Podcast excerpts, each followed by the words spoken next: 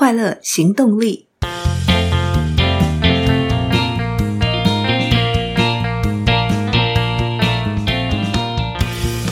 欢迎收听《快乐行动力》，这是一个学习快乐、行动快乐的 Podcast。我是向日葵。快乐需要行动，行动让我们更快乐。今天想在这里跟大家分享一本书《盲点效应》，它的作者是凯利波伊斯。由三彩文化出版。如果你也想更深入了解自己，帮助自己不再错过眼前对的选择，这本书告诉了我们盲点的成因、发现的方法，并且如何练习面对盲点，甚至努力突破与克服盲点，是一本非常实用的书。我们可以运用书中的方法来检视自己过去所做选择的原因。做决定的原因，也帮助自己去洞察那些盲点背后的成因。我们到底中了几项？进一步去接纳自己，祝福自己，克服盲点，来迈向更美好的选择，更快乐的人生。为什么选择这本书作为快乐行动力分享的第一本书？因为快乐需要行动，而行动需要往正确的方向。如果我们看不见盲点，盲目行动，只会走更多的冤枉路，甚至走错方向，让我们离快乐更远。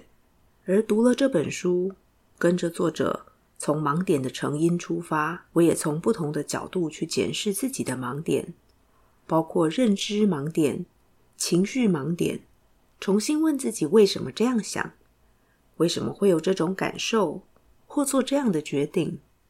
原来我可能没有花足够的时间，或是用正确的方法来思考，而过去我们所受分数至上的填鸭式教育，以及标准答案填答的这种训练的方式，或是非黑即白的是非观，包括大环境对于成功的定义与价值观的形塑，对自己过去的选择又造成了什么影响？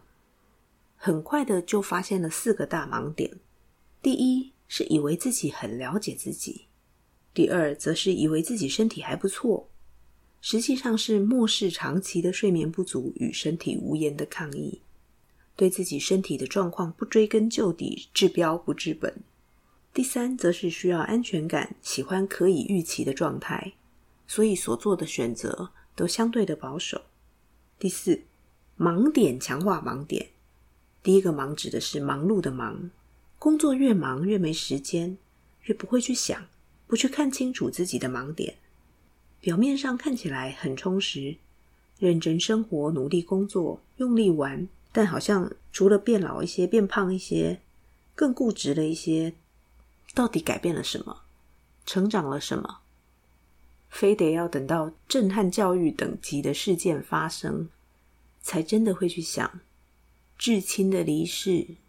深爱的人生病或自己生了重病，这样的等级，甚至事件发生以后，还要让自己更忙，去逃避情绪与真相，因为没有勇气面对、接受，无法放下。而无法放下的背后，是因为有遗憾，因为有想做没做的事。人生很短，把这本书分享给大家，希望大家都能够看清楚自己的盲点。从此不再错过眼前对的选择，并且拥有快乐的行动力。首先，我们先来对焦盲点的定义。在书中，盲点的定义是无意识的冲动，由情绪及信念所驱动，会在我们与他人关系中建立一种惯性模式。那么，为什么会有盲点呢？从生理来看，视网膜上本来就存在盲点。但很有趣的是，视野找不到，也就是我们会自动把细节给脑补起来，而心理层面，我们也会无意识的去忽略。比方，一个喜欢音乐的人，到了公园，他可能会被广场上的乐仪队练习吸引，却没有留意到同时正在发生的虫鸣鸟叫。我们也会因为选择性的注意力而产生盲点。选择性的注意力可能来自于自己的选择，或是别人的要求。书里有提到，哈佛大学曾经进行过一个有名的选择性注意力实验，叫做“看不见的大猩猩”。研究人员让接受实验的人观看一段由六个人打篮球的很近距离的影片，并且要计算穿白色上衣的三个人总共传几次球。影片当中也有一位穿着大猩猩道具服的女学生走进球场，而且拍一拍胸脯，然后再走出去。出现了九秒钟，但是实验的结果却有一半的接受实验的人完全没有注意到大猩猩，因为大家都在忙着算穿了白上衣的人总共传了几次球。从这个实验可以看出，我们可以盲目到什么程度，对于我们原本可以察觉到的事情视而不见，而且自己根本不知道，因为注意力不在这里。那么我们又该如何发现盲点呢？洞察力能帮助我们发现自己的盲点。作者提及了几个重要的方法，包括正念五呼吸法，透过单纯的五次吸气、吐气的训练来锻炼自己的注意力。我们需要学习透过洞察发现自己的成见回圈，并且了解直觉可能是偏见。心理捷径也可能会让我们产生盲点。所谓心理捷径，指的是我们在心理上会倾向很快的就直接跳到可能的结论。那包括可得性偏误、确认偏误跟后见之明偏误。偏误指的是偏颇与错误。可得性偏误的意思是说，我们很容易依照资讯取得的容易度而相信某些观念。越容易取得的资讯，就越容易相信这个资讯是真的。那不管是在记忆的资讯，或一些想法、新闻、网络传言，只要很容易取得这些资讯，我们就容易相信它是真的。比方，女孩可能从小时候所看到的影视节目或广告当中，不断地被灌输“白与瘦就是美”的观念。那到后来，孩子长大了以后，还是一直在追求这样子的目标与方向。但真的比较白，用很多的淡斑产品；比较瘦，想尽办法维持自己的体态，就是比较美的吗？或是因为我们被灌输的观念，让我们直接跳到了这样的一个结论？因为资讯可得性的偏误。至于确认偏误，则是我们偏好选择支持自己信念的资料，会只看到自己想看的。很执着在自己已经知道的，肯定这些信念才有安全感。不喜欢接受可能干扰信念的新资讯。如果我们的信念原本就建立在盲点上，那么确认偏误会带我们走进盲区，却没有自觉。第三个心理捷径——后见之明偏误。则是指在知道结果以后夸大预测的能力，后悔当时没有什么作为。事实上，我们并不能够预见事情的发展，也已经做了当时认为最好的选择。比方某一个新产品上市，而最后销售不如预期，有人跳出来说：“早说应该加上这个功能，市场的接受度就会更高，卖得更好。”但是真的是这样吗？有没有高估预测市场的能力呢？当初拿掉这个功能，是因为打听到竞业即将开卖的产品也没有这个功能。如果再加上这个功能，却比竞业晚半年上市，真的会卖得更好吗？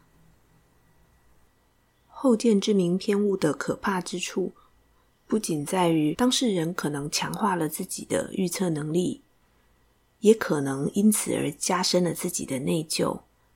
让自己不快乐，更掉入了下一次后见之明偏误的陷阱，因为总是可以早知道。我们需要运用洞察力来寻找自己的核心盲点，包括盲目的信念与模式。我们是在追求完美、追求更好，还是因为我们依赖身边的人的赞美？如果我们不要那么坚持捍卫自我形象，是可以立刻改变的。我们有没有看清楚自己的盲点故事？有没有哪一个事件回想起来，我们觉得都是我的问题，都是自己的问题。又或者是哪一次的成功，我们觉得我超棒的，自己超棒的。退后一步，仔细想一想，真的是那样？或者是那是因为盲点让我们这样想？接下来跟大家分享作者所提到面对盲点时我们可以进行的练习与能力。首先是包容与接纳，我们必须接纳情绪的盲点。去解读自己的情绪，进而进一步善用循环情绪。循环情绪指的是在不同的处境下都会出现的某种情绪反应。有的人焦虑，有的人紧张，也许有些人充满无力感。无论是哪一种循环情绪，当我们洞察它，就有机会发现它背后的礼物，释放它背后的力量。我想，很多循环情绪背后的原因是害怕失败，没有安全感。而问题背后的问题是：为什么我们害怕失败？为什么我们缺乏安全感？为什么我们不再好奇，不敢去打破既有的模式？面对盲点，作者也认为我们应该迎接心流。透过持续的练习来让自己进入完全心流的体验，也就是一种浑然忘我的状态。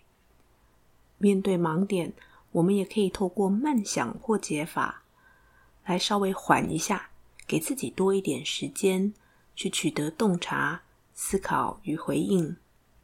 甚至更进一步，我们可以打破既有的模式回应，去帮助我们面对盲点。观察跳脱模式以后带来的改变。书中也有一个章节特别提到如何让盲目的爱更圆满。生物生类学家海伦·费雪假设，爱是一种以多巴胺为特征的驱动力或者是动机，与奖励有关，比情绪更能够长久维持，而且难以控制。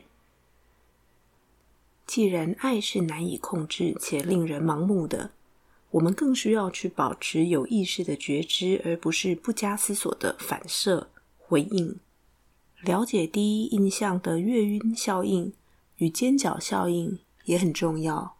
月晕效应指的是我们会把好印象放大，尖角效应则是指我们会把坏印象浓缩并且加深。而这两种效应都会造成盲点，让我们看不清楚背后的真实。因此，我们必须透过观察与发现真相，让我们爱得更圆满。最后，我们要来谈的是，当我们在已经知道盲点的情况下，如何突破盲点。作者从四个角度来看，首先是内观，也就是从自己出发。我们看见了盲点，必须面对自己的盲点，而接纳自己，善待自己，进一步祝福自己。祝福自己的心，打开心，去发现盲点背后隐藏的礼物。第二个角度则是外观，也就是从外部来看，别人如何看待自己。这里可以分成两种不同的面向，一种是回馈，另外一种则是反思回应。回馈指的是别人回馈对我们的想法时，其实是存在预设立场的，希望我们改变自己。而这样的改变，是因为他认为这样比较好。另一种则是反思回应，不带任何的预设立场，希望我们成长，所以提供我们这样的反思回应。当我们试着努力从外部的观点来帮助自己突破盲点时，我们需要征求的是盲点的反思回应，而不是回馈。透过反思回应，诚实面对，去接纳相关的讯息。注意在沟通这个讯息的过程当中，我们自己的感受与体验跟情绪，并且以一颗好奇的心情来理解自己的人际关系，不要钻研在表面上、表象上所看到的事情。第三个角度，我们也可以透过直觉的可靠性来突破盲点。德国社会心理学家杰尔德·盖格瑞则强调直觉的法则有效运作的那一面。他曾经在接受《哈佛商业评论》的专访时表示，大型国际企业的管理阶层有半数的决策过程最后都是诉诸于直觉。其实这蛮惊人的哈，半数。但由于用这样的方式来决策，接受度普遍比较不高，他们会在雇佣顾问透过后见之明来说明什么决策是正确的，并且找出证据来证明这个决策。毕竟后见之明不会留下任何不确定性，但如果是先见之明，我们就必须面对不确定性。而作者想要补充的是当下之明，也就是当我们能够在当下看得透彻，并且启动直觉的时候，我们不会再执着于确定性，也不会试着去消除或预测不确定性。在心流的状态中，我们会安于不确定，也对自己在当下所采取正确行动的能力更有信心，能帮助我们用直觉而不是盲点做决策。盖格瑞则整理了直觉的三大特性，它迅速出现在意识之中，无法彻底察觉到直觉出现的深层原因，而且具有强烈的实现动机，会驱使我们采取行动。他也整理了运用直觉的三个主要的经验法则：首先是运用最少的资讯，第二是辨识，最后是选择最好的。前面两点简单的说，就是我听过，我知道。所以跟着我的认知走。至于选择最好的，则是基于单一理由而产生的一种论点。我们因为一个很简单的理由而产生了直觉，并且深信这个直觉，专注于这个理由而忽略其他的因素。而当我们更能够探寻直觉总部，也就是心灵的家，我们就更能够增加直觉的可靠性，放手去释放认为自己是掌控的。处于能够掌控地位的幻觉，允许模糊，接纳真相，探索自己为什么离开了本心的方向，又怎么回来的，不带任何抗拒的成为真实的自己。最后，我们要透过前面的学习来照亮盲点可能会出现的途径，并且改变原本不是那么适当的行为。换个角度来看。发现盲点背后的礼物与真相，去找到自己的行为模式，并建立行为模式之间的联系，看清楚自己的弱点以及弱点背后所隐藏的原因，停止非常严厉苛刻的自我批判，才能够与真实的自己轻松的相遇，打破受制于盲点的行为模式，活得充满力量。阅读这本书。帮助我看见了自己的几个盲点与一些反应的行为模式，看见能帮助我们采取正确的行动。而这段找出盲点、照亮盲点的旅程，我们需要深入的探索内心以及自己的核心信念，来找到前进的驱动力，让我们走向更快乐的人生。